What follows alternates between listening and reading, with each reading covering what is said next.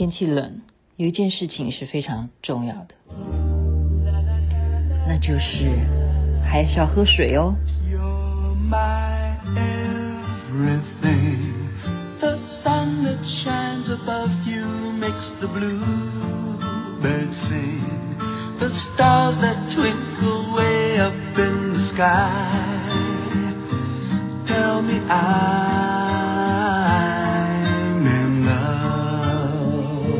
You are my everything.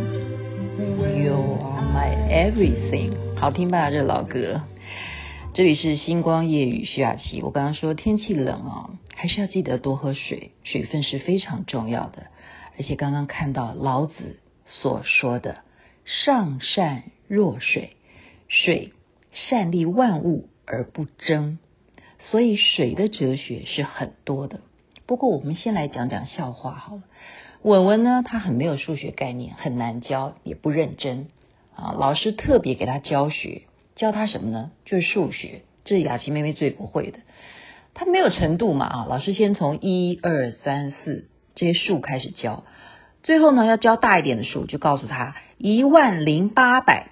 然后我们就不懂，老师一万零八百那是什么？老师可不可以打比方呢？老师就说好，我想想看呢，那我们就来比喻水，你面前有一杯水，我们就来好比说。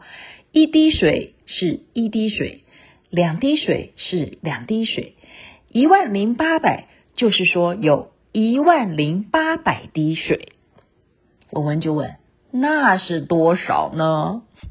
老师就想：“哎，估计一万零八百滴水，好比就是你面前的这一杯水。”文文就说：“那还不是一吗？”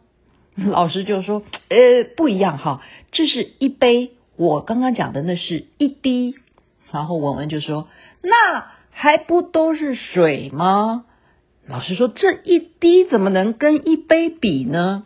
我们就说：“老师这样子讲也不对啊，这很不切实际，因为根本用不上。我从来不会一滴一滴的喝水，我都是一杯给他喝下去。”老师就口吐白沫。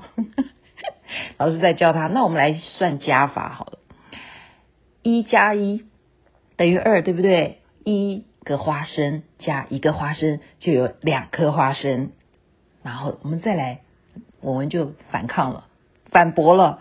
老师，你刚刚不是讲一滴水吗？那一滴水加一滴水就会等于两滴水吗？老师说，哦，不可以，不可以，水万万不可以做这个比喻，好，因为这时候。一加一不会等于两滴水的，因为两滴水加起来会变成一滴水。这时候换文文口吐白沫了，为什么会两滴水加在一起就变成一滴水呢？这就是水的道理啊！好，刚刚把它用的比较笑话式的方式啊，可是有另外一个故事，也是很有名的。一个商人呢，他被人家坑啊，做生意失败。他想要去跳河，然后呢，在这个湖边呢、刚好就有一个正在沉思的智者啊。那这个商人看到有人坐在那边，在很悠哉的看这个水面湖面呢、他就跟他抱怨说他遭遇了什么样的事情。他很生气，他很想要去死了，算了哈，一死了之，很生气，人生怎么会这么悲惨，被人家骗，所有的钱财都没有。那这个智者呢，就叫这个商人跟着他到他家里头去。他说：“你到我的地窖里头去搬东西。”叫他搬什么东西？就是一大块很大块的冰块啊。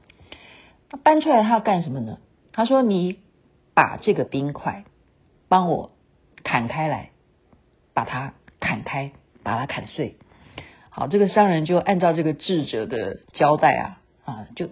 用斧头很用力的砍，很用力，用了所有的力气砍一刀下去没有用，就根本只是很表面的一点点的痕迹而已。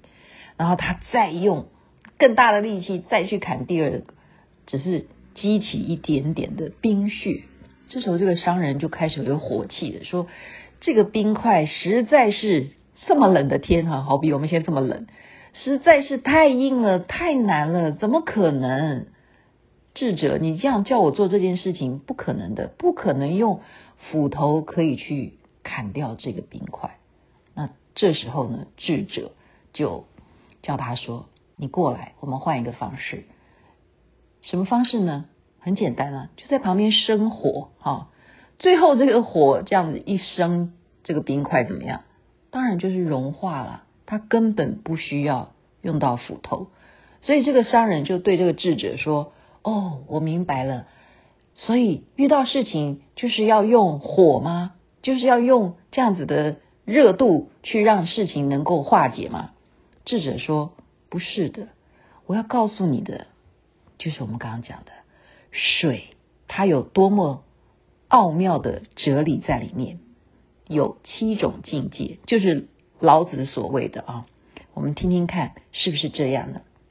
第一个，水可以百折不挠。”第二，水可以聚气生财；第三，水可以包容接纳；第四，水是以柔克刚；第五，水能屈能伸；第六，水周济天下；第七，水是功成身退。那功成身退，我觉得这个讲得很妙，因为。